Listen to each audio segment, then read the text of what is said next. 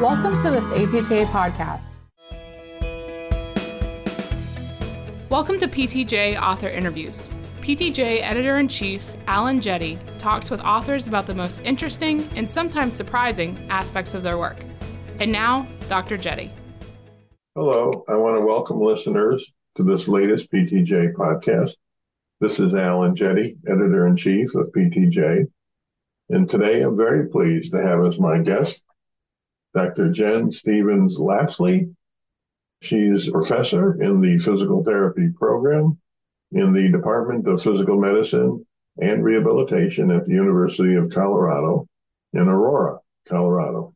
Welcome, Dr. Stevens Lapsley. Thank you, Dr. Jette, for having me today.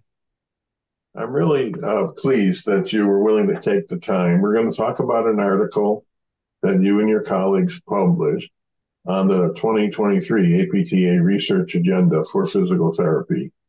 And I know you headed up the group that developed the agenda. So it's great to have the opportunity to talk to you about the agenda. It was truly a group effort on multiple levels. You know, there are authors represented on the agenda, um, but there are many more people behind the scenes that were helping at various stages provide feedback. It's been a uh, an extraordinary team effort, um, and I'm grateful to everyone who's contributed along the way. Well, let's dive right in. Um, in the in the introduction to your article, where you lay out the agenda, you put forth the uh, the statement that research agendas such as this one play an important role in directing scholarly inquiry in our field as well as in other fields. And on the surface, that seems like a fairly obvious statement because you read about that all the time, and we do research agendas all the time. So it made me think, though, uh, as we this is not the first research agenda in our field. We had one in 2000, and then one in 2011. So as you as you reflect back on those earlier research agendas uh, and the statement that they they play an important role in directing scholarly inquiry in our field. Could you talk a little bit about your sense of how those early agendas did that? Yeah, you know, research agendas have consistently helped prioritize research foci and just as targeted funding opportunities drive more research in key areas of interest. And I would say this is especially true for individuals who are evaluating what directions they might want to consider early in their careers. I think back to the research agenda published in 2000 when I was just starting out in my in my career, and that was definitely something that I uh, was suggested to to um, consider carefully in terms of thinking about research questions and and directions. Um, of course, we also hope that later career investigators who are pivoting to explore new research areas might also similarly benefit from more defined targets. So they, you know, they help direct traffic. They help kind of uh, create a, uh, a sense of, of focus in terms of what are what are the hot topics. Um, and there's a bidirectional way in which they also interface with clinical practice that's important. You know, the earlier research agendas, we saw more emphasis on, on clinical testing and psychometrics um, of clinical exam techniques, which helped refine which tests and measures are prioritized now in clinical practice. And and we don't see as much of that in the current research agenda because a lot of that work has been done. So so we know over time, you know, we've we've um, been able to target some key areas and then expand further with with subsequent iterations of research agendas. It's interesting that you say that because I do think you've just articulated the traditional view of research agendas. And, and I have to admit, that I struggle with that because I've always seen it the other way. Actually, I think the research priorities that researchers in our field adopt drives the agenda. I don't think the agenda drives the research priorities. Now, maybe, maybe that's just a reflection of how I worked as a researcher and as a scientist, but it, it always strikes me that it, it may may work the other way. That as people coalesce around a particular area of research, say population health, that you get a group of people in a room and talk about priorities that we should be addressing. Well, if a lot of people are now looking at population health, you can be pretty sure that's going to come up. And, and so I wonder which comes first the, agenda driving the priorities or the priorities driving the agenda? That's a great observation, and and it's probably both. You know, to some degree, it may not be as as uh, one sided as you know as as I articulated initially. There's there's that bidirectional kind of back and forth. You know, that's synergistically combining you know efforts with with kind of public opinion and and current head leads of different lines of research and areas of programmatic and and um, uh, emphasis um, combined with you know putting it on paper where you further solidify the importance of it to to further emphasize the value. So maybe maybe it's a little bit of both um, and so I, I really appreciate that comment. You know you you and your group are in a unique position because as part of your process I'm sure you took a careful look at the agendas from uh, 2000 and 2011. So, could you share with the listeners your perspective on how the research priorities in those earlier agendas have changed? Because I think it, it gives an interesting perspective on how our research in, in our field over the past 20 plus years has changed. I think people would yeah. find it interesting.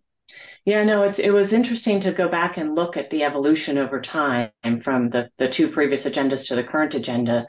And I would say that one of the big shifts is that the current agenda has less of an inward focus on specific topics and more of an external focus with many contributing factors um, in recognizing that there are lots of things beyond just physical therapy that are influencing the outcomes that we're achieving and that we really have to consider taking those into account. It's not as simple as providing an intervention and having the intervention translate into success. It's all these other factors that are contributing to the success or failure of an intervention. And so you know i think the current intervention looks at larger societal impacts um, and how they relate to physical therapy interventions and has much greater complexity in the research questions with numerous inter- interdigitating domains. And we saw a very similar trend in the development of the 2021 National Center for Medical Rehabilitation Research Plan on Rehabilitation um, that I had the good fortune to participate in. It was it was this kind of let's start thinking broader and and and uh, with less of a very specific defined. We have to um, look at the psychometric properties of a particular um, test or measure. So, for example, like the 2000 research agenda, if people aren't familiar with it, you know, has questions like what are the psychometric properties of the McKenzie classification system and the Delitto classification system for patients with low back disorders? And the current agenda, and, and we saw this in the 2011 agenda, had a little bit less specificity and, and a little bit more broadness to it. And the 2023, I think, further builds upon that um, to be more encompassing of, of the world that we live in. You know, when, when I hear you talk about the outward focus of the current agenda, it reminds me of the evolution of the vision statements in our field. When you look at the earlier vision statements that were put forth by the association, they were very inward looking and the current one is very much in line with the agenda that your group put out and very outward looking in, in terms of having an impact on society, uh, not just uh, looking at who we are as physical therapists. I was very pleased uh, to see that. Could you talk a little bit about uh, the major audience or audiences that you had in mind when you put together the agenda? Yeah, great question. I mean, we, we do hope it sparks researchers at all stages in their careers to consider questions within some of the categories proposed by the new agenda.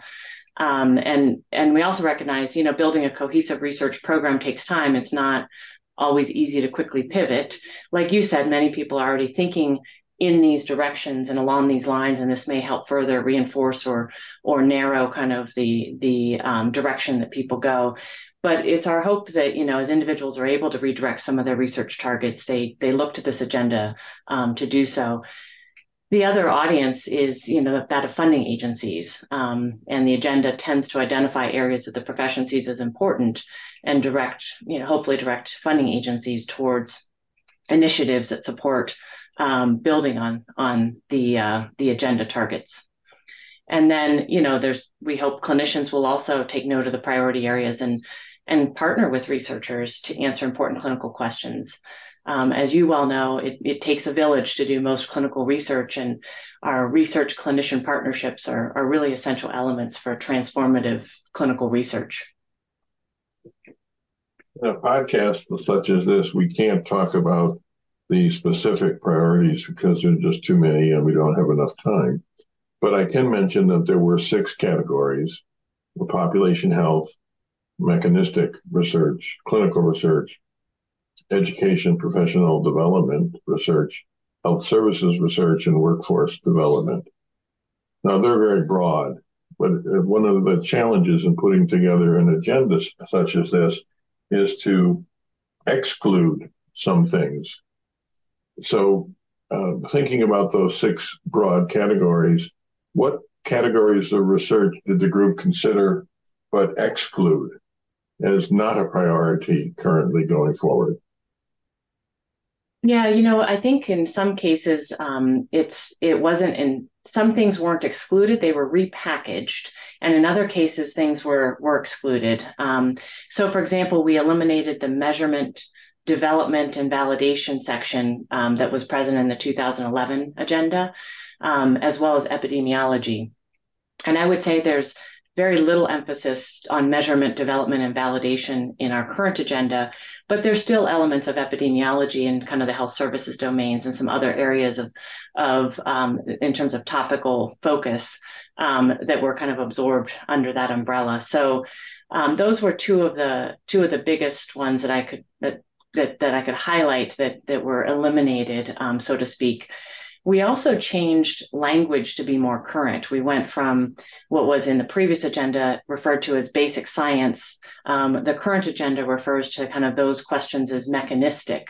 Um, so, because many of those questions are, are tr- more translational with that mechanistic focus, we felt like that was a more appropriate, more current terminology to represent that, that category. So I would think those are probably the biggest kind of categorical changes.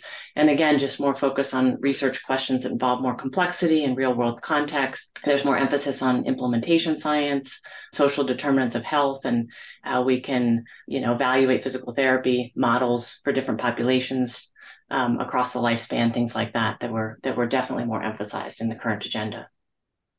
Well, I for one am pleased to see that some areas were excluded like measurement because I think it does reflect um, the development of research in our field. I mean, we've spent a lot of energy and research in the past 20 years on measurement.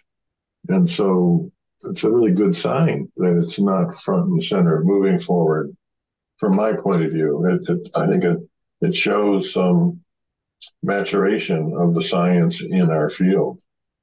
And it parallels kind of what we see in PTJ in terms of current publications. You know, when we looked 20 years ago, how many publications were focused on psychometric properties of um, tools and, and evaluation kind of uh, resources, but now we don't see nearly, if any, you know, on a on a regular basis. Um, so certainly a maturation of our of our field as a whole.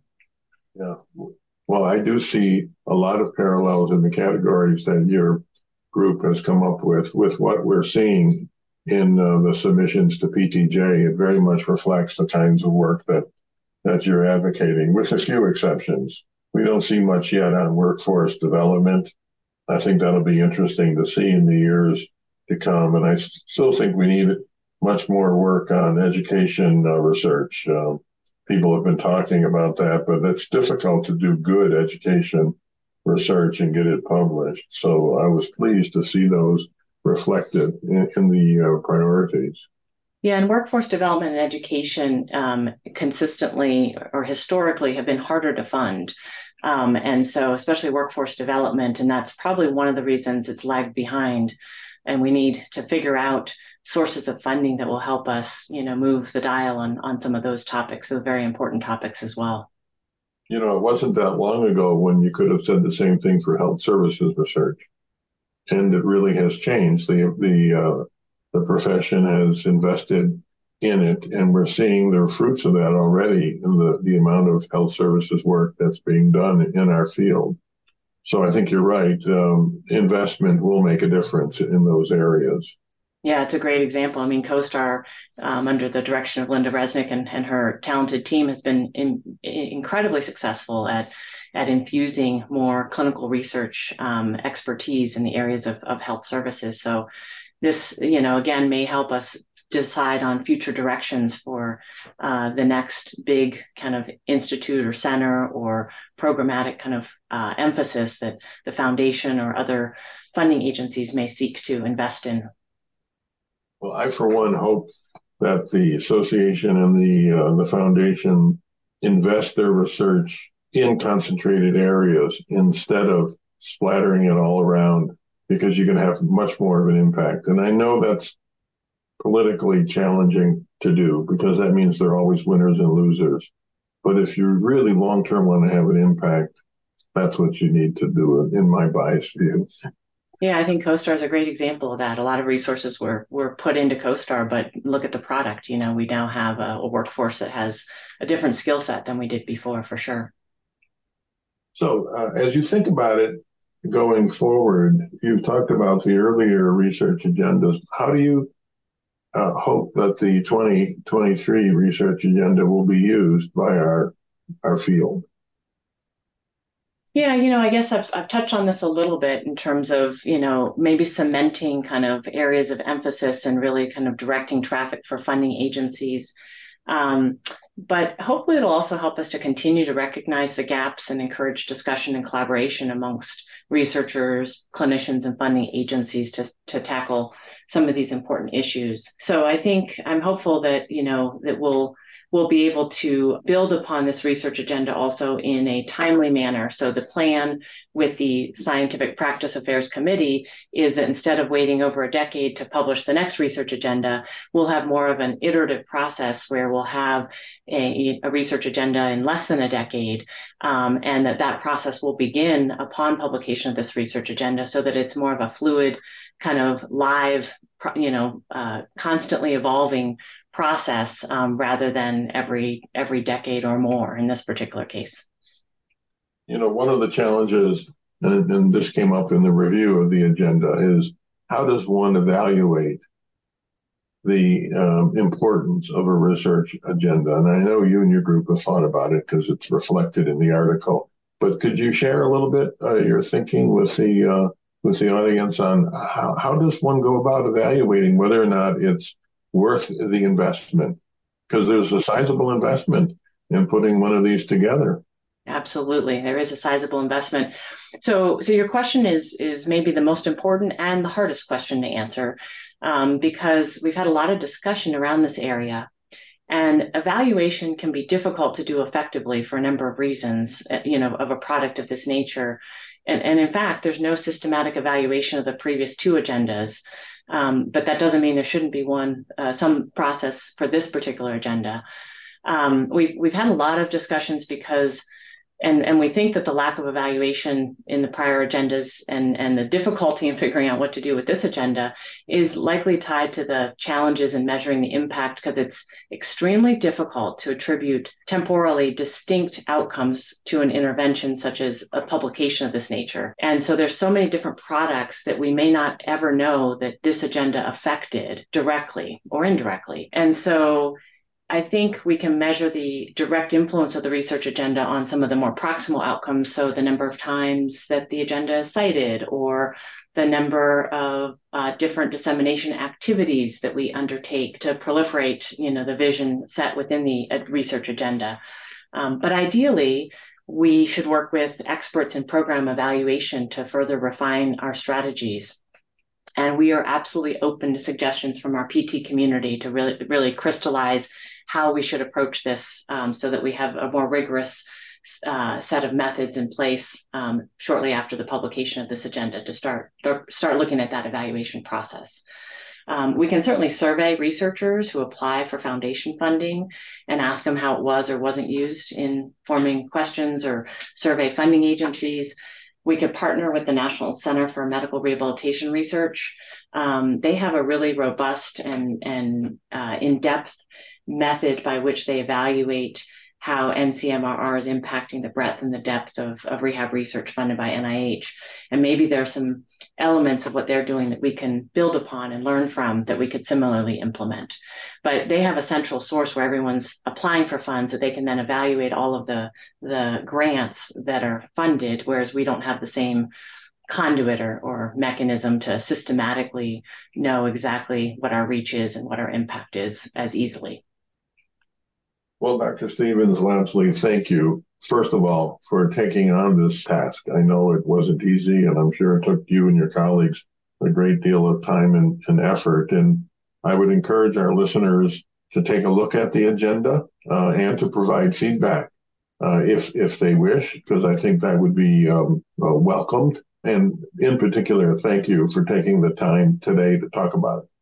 Absolutely. And I thank all the individuals, like I said at the beginning of the podcast, that were instrumental in making this possible. Um, this was uh, certainly a rewarding and and and challenging um, opportunity to to put together this this agenda. But we are eager for feedback and eager to continue to to um, iterate on and think about next steps. So so thank you for the opportunity to share some of the different backstories and perspectives on the on the current agenda. You can find more APTA podcasts like this one on Apple Podcasts, Google Play, and Spotify, or by visiting apta.org slash podcasts. Thanks for listening.